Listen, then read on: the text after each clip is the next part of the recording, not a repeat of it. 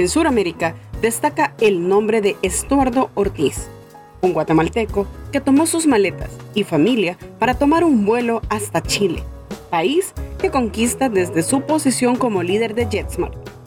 Julio de 2016 con maletas, perrito y cuatro ricos y, Maite a pesaje. Aterrizamos aquí en, en mediados de julio. Yo empecé la empresa el 25 de julio de 2016. Era solito yo en ese momento, no había nada, no había nadie, no había más que un Excel y un plan de negocio. El guatemalteco aceptó el reto de asumir el desarrollo de una nueva compañía en 2016, que para cuando inició su labor solo tenía el nombre de Transportes Futuro, un proyecto empujado por el fondo de inversión Indigo Partners, que apostó por el mercado chileno para establecer una ultra low cost. José Barrera, editor adjunto de revista Estrategia y Negocios, conversó con Estuardo. Comenzamos.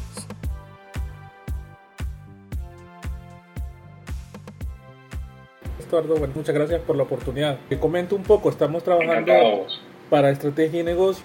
Eh, estamos trabajando un especial sobre los capitanes de la industria de la aviación en Centroamérica. Eh, personajes como usted que están haciendo volar a, a, diferentes regiones, en su caso eh, como CEO de JetSmart. Así que le agradezco mucho el tiempo. La primera pregunta es eh, sobre su experiencia y qué recuerda de Grupo TACA. Ahí fue donde comenzó, según veo en su hoja de vida. Sí, así fue.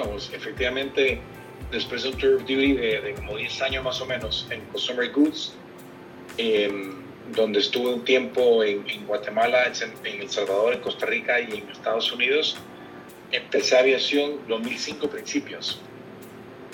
Ya queremos como que volvernos un poquito más cerca de casa y surgió esta oportunidad que en TACA en ese momento estaba como vicepresidente de ventas, así que así regreso a Centroamérica a vivir en San Salvador en el 2005.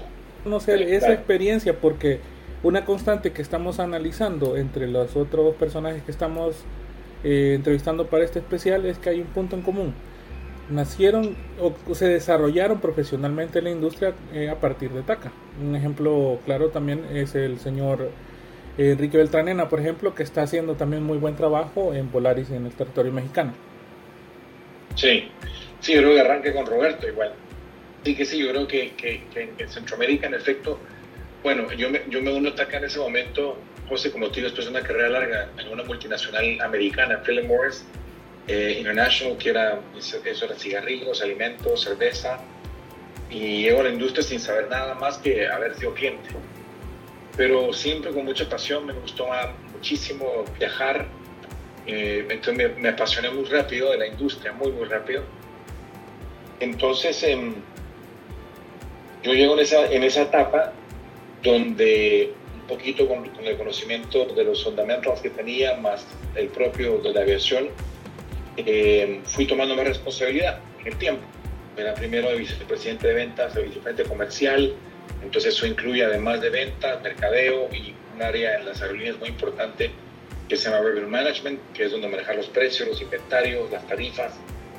Eh, luego tomé carga, luego comunicaciones y, luego Roberto me pide que le, que le vaya ayudando a tomar más cosas y empiezo a prácticamente fungir como presidente de, de, TACA. Entonces tenía, digamos, operaciones, mantenimiento, eh, toda la, todo lo que en la versión hace el, el President of the Airline, que es básicamente manejar la operación en sí misma, comercial, tecnología, tecnológica, etcétera, con la excepción de finanzas. Eh, y eso fue pasando en 2005, 2006, 2007, 2008 eh, una etapa como te muy bonita porque TACA volvió a crecer. TACA tenía mucho tiempo no crecer, tenía mucho tiempo no volar rutas nuevas, pero fue una etapa muy buena. Me gustó mucho porque formé un equipo muy, muy bueno, muy competitivo.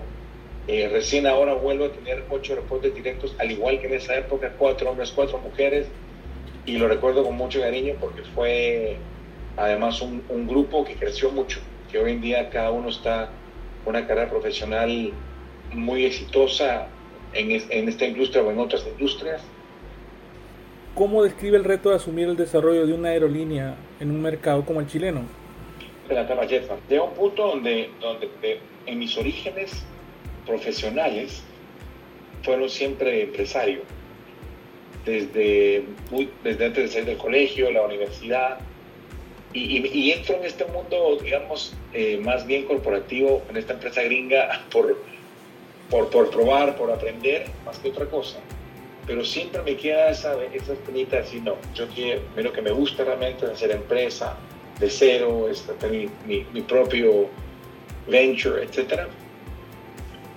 Segundo, em, ya estaba saturado de tantos años de vida corporativa que al final del día te, tiene ventajas, pero también eh, tiene desventajas. Y entonces empiezo a estar en busca de un proyecto, de un proyecto empresarial que me guste, que me traiga, y exploré muchas, algunas avenidas, em, y de pronto surge la oportunidad eh, de que Indigo Partners estaba ya desarrollando un proyecto para montar una línea aérea suramericana. Eh, Indigo además con prestigio mundial en términos de, generación de valor en, en, esta industria, donde sabía que eran eh, top porque Roberto son socio, era socio de ellos en, en, Volaris, eh, porque habían transformado Volaris de un hybrid carrier a un ultra low cost y le ha ido muy bien. Y, y por relación con Enrique también conocer un poquito cómo era, así que el proyecto fue inmediatamente un clic para mí en el sentido de tener la oportunidad de arrancar eh, una línea aérea de cero, lo cual es poco usual. Eh, encima de todo en Sudamérica, que la conozco bien, conozco el mercado perfecto, de la mano un fondo de inversión sólido y, súper profesional como es Indigo Partners, eh, y amarrado a mi vocación original, profesional, y sobre todo a una etapa de vida que quería encontrar desafíos de este tipo. Entonces, la onda fue, ok, arrancar de cero, ¿dónde empezar? Chile fue el mercado que mejor perfil tenía, porque tenía, cuando vos analizabas lo que el pasajero pagaba por mía volada, pagaba mucho más que el resto de países suramericanos, había más chance, por tanto, de entrar con precios bajos, dos líneas aéreas eh, muy buenas, operativa y comercialmente, pero sin estructura ultra low cost, eh, un mercado que, muy estable, eh, económicamente creciendo todos los años, un mercado aeronáutico también, siempre con tendencia positiva, una regulación aeronáutica seria, la DGAC chilena siempre ha reconocida por su profesión. Así que todo cuajó bien con Chile. Y entonces en julio de 2016 José agarró maletas y me fui con 25 maletas, perrito y cuatro hijos y, y Maite a empezar. Aterrizamos aquí en, en mediados de julio. Yo empecé la empresa el 25 de julio de 2016. Era solito yo en ese momento, no había nada, no había nadie, no había más que un Excel un plan de negocio. Eh, y claro, el país no lo conocía tampoco, pero tenía algunas personas que había conocido en el tiempo en mi carrera y empezar. empezar. Lo primero que uno es, hacerse un plan. bueno, ¿cómo vamos a empezar a hacer esto? Eh, ¿Qué tiene sentido? ¿Cuáles son los elementos claves? La flota, el primero. Bueno, el primero el equipo. El primero es el equipo. Lo primerísimo es cómo conformas tu equipo de trabajo, eh, dos, flota. ¿Qué flota vamos a usar? Y flota me refiero a aviones, motores, aviónica, asientos, todos los sistemas, eh, tecnología eh, clave en esta industria y, una oportunidad para Jetbar porque, bueno, no se llama Jetbar, se llama Transporte Futuro porque no tenemos ni nombre. así fue una etapa muy linda. Vos te diría que la primera etapa de Jetbar fue esa, yo le llamaría la startup, que empieza el 25 de 2016 yo me propongo, vamos a volar un año después y exactamente un año después, el 25 de julio 17, despegamos nuestro vuelo inaugural, donde ya solo nos acompañó Santiago Calama en el doméstico en Chile. Eh, terminamos decantando por Airbus, la flota. El primer avión vino en junio de 2016. Eh, yo empiezo en julio, en noviembre, ya se me unen varios otros members del equipo, terminamos siendo 5 al fin del, de ese año, 15 para febrero del 2017 y ya éramos eh, más de 100 personas cuando lanzamos en 2017 en julio. Increíble, porque claro, eh, todo el mundo te, te, ve con cara rara, porque piensas, estás loco, la TAM es gigante, la TAM es, es, imbatible, invencible. Eh, Sky Airlines es de un grupo muy empresarial muy importante en Chile, muy grande.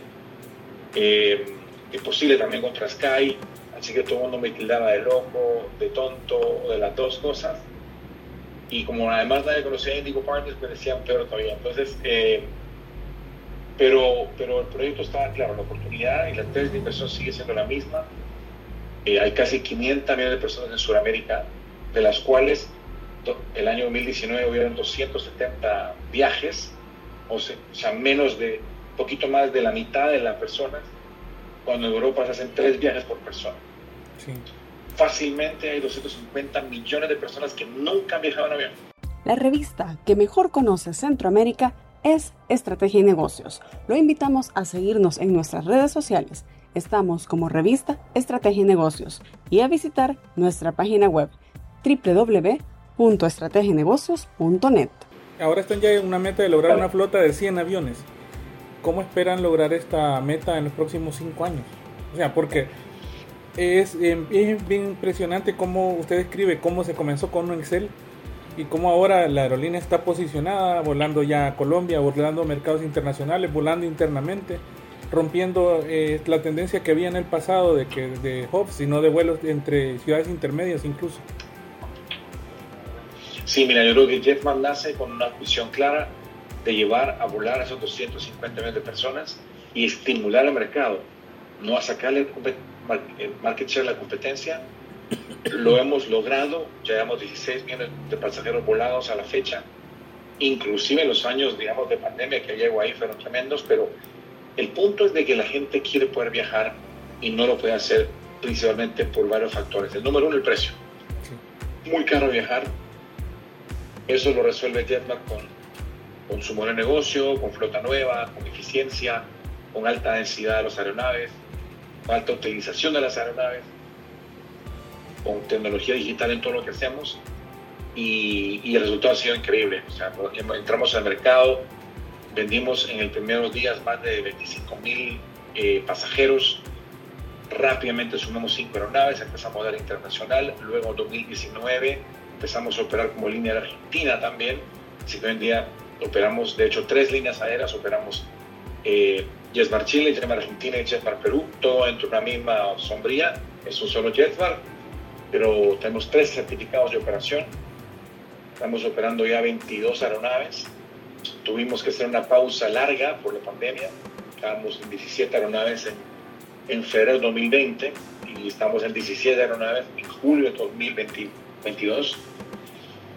Esa fue la segunda etapa de Jetpack, donde venimos creciendo, lanzamos, etcétera. Crecemos con estrategias de inversión, de hacer crecer el mercado, estimular un modelo de negocio muy amigable para el cliente, porque es barato, porque hemos sido la aerolínea más puntual, porque nos hemos ganado también esos Skytrax Awards que dábamos antes, que tuvimos en TAC en su momento, y porque al final es muy sencillo. La gente viene, vuela punto a punto, paga poco, vuela a tiempo, la gente es amable a bordo, y todo, el, todo ese ciclo funciona y funciona muy bien. Y después de que pasa la pandemia retomamos el crecimiento. Estamos volando ahorita en, en diciembre, que el mes cerrado, estamos volando 70% más asientos que en julio del 2022, 60% más asientos que en diciembre del 2019. Entonces somos la línea aérea de más rápido crecimiento de Sudamérica por mucho. Em, y con un mercado potencial muy grande.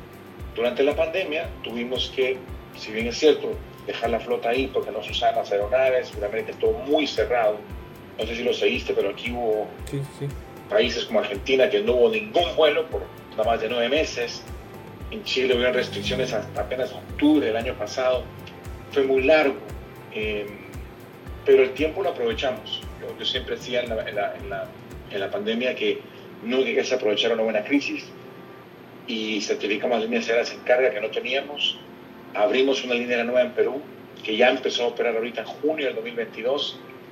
Eh, y reestructuramos costos, contratos, ingresos y salimos, salimos de la pandemia, por dura que haya sido, muy fortalecidos. Muy fortalecidos. Eh, como motivo estamos creciendo más rápido que nadie más. El plan de flota que me preguntaba es un plan de flota de largo plazo que cerramos en, en dos tandas. La primera, en el deal más grande de compra de aeronaves de la historia, que fue 2017 en noviembre en Dubái.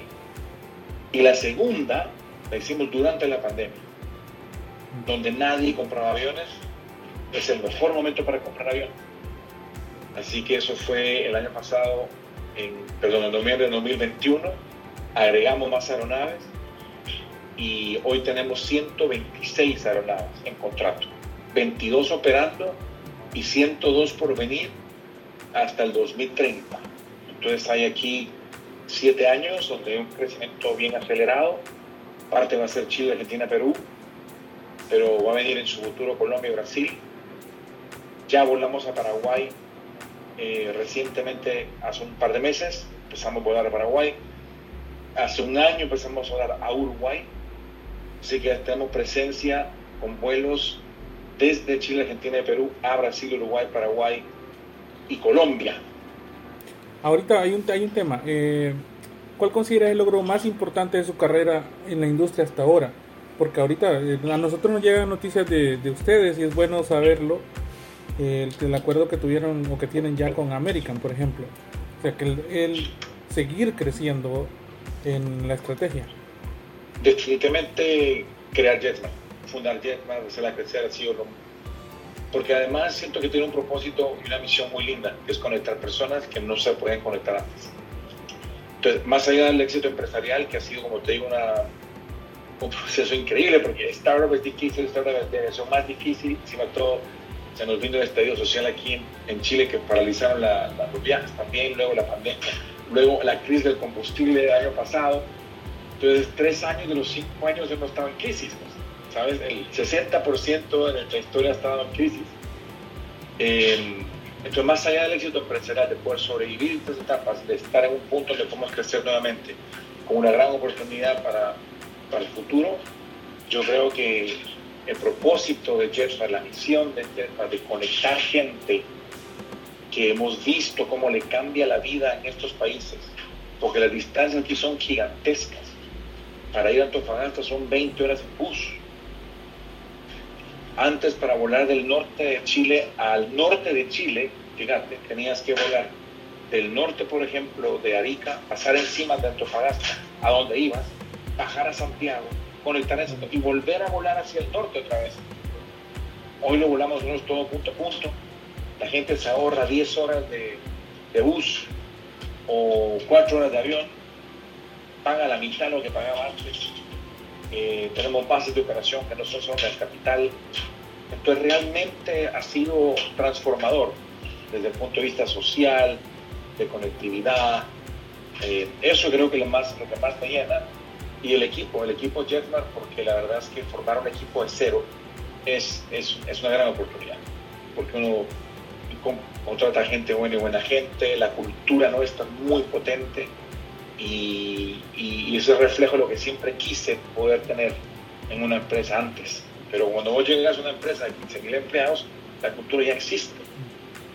Puedes influir un poco, pero no puedes desarrollarla. En cambio, una oportunidad de poder desarrollar la cultura nuestra ha sido fantástica. Ok, ya para cerrar, ¿qué lecciones de liderazgo puede compartir eh, con los lectores de estrategia y negocios? A partir de los desafíos que le ha tocado vivir, como usted lo bien lo recapituló, ha vivido la crisis de 2008 y, esta que fue inédita. Lo que mencionó de los cierres de algunos territorios es impresionante y de cómo hacer regresar y dar esta fortaleza como la que acaba de escribir en la respuesta previa. Mira, hay muchas lecciones, o sea, que pensar, de repente paso una nota después, pero creo que em, uno tiene que tener una visión clara, estar muy claro qué quiere lograr eh, diáfano, blanco y negro, que tu equipo lo conozca, lo sepa. Tienes que tener un mindset eh, ganador, vencedor, de, aventurero, no echar para atrás, y de, porque es muy difícil. Eh, con todo está tu contra, casi en tu contra. Encima de todo, hay mucha gente muy capaz viendo cómo hacer que no logres lo que querés. Entonces los obstáculos en cualquier, en cualquier startup son impredecibles y son enormes. Y solo con el mindset correcto y el equipo correcto poder lograrlo, pero se puede hacer.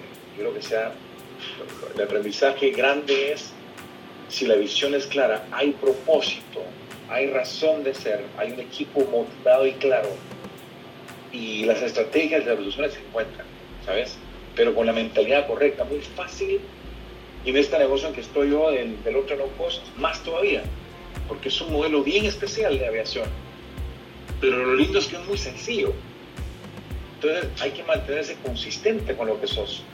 Muchas empresas y muchas lineras empiezan a cambiar de allá para acá, aquí para allá. Y para mí eso es, es, es, inaceptable. Nosotros somos, nosotros somos costo, somos precio.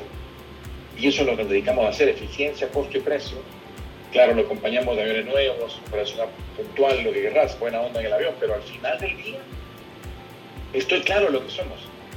Y la gente aquí también lo sabe. Entonces el cliente ya lo entiende, el cliente lo sabe y somos consistentes entregándolo. Y ahí está la diferencia, creo. Comentario final. ¿Cuál es su relación actual con Centroamérica? Mira, los nexos con, con Centroamérica los mantengo, por supuesto, primero desde el punto de vista familiar, por supuesto, amigos, networking, eh, visitarla con la frecuencia que puedo y bueno, eventualmente, eventualmente yo bromeo que nosotros tenemos en la cueva de los aviones pues he dibujado un animal y este animal típicamente lo recogemos de la fauna local donde volamos y tenemos programas de, de, sostenibilidad para poder proteger la biodiversidad de algunos de ellos. Por ejemplo, el año pasado firmamos para la conservación de los cetáceos en Chile de las ballenas y todo esto, así que súper súper bien. Así que nada, me encantaría en un futuro poder hacer algo parecido cuando volvemos a Centroamérica, sería fantástico.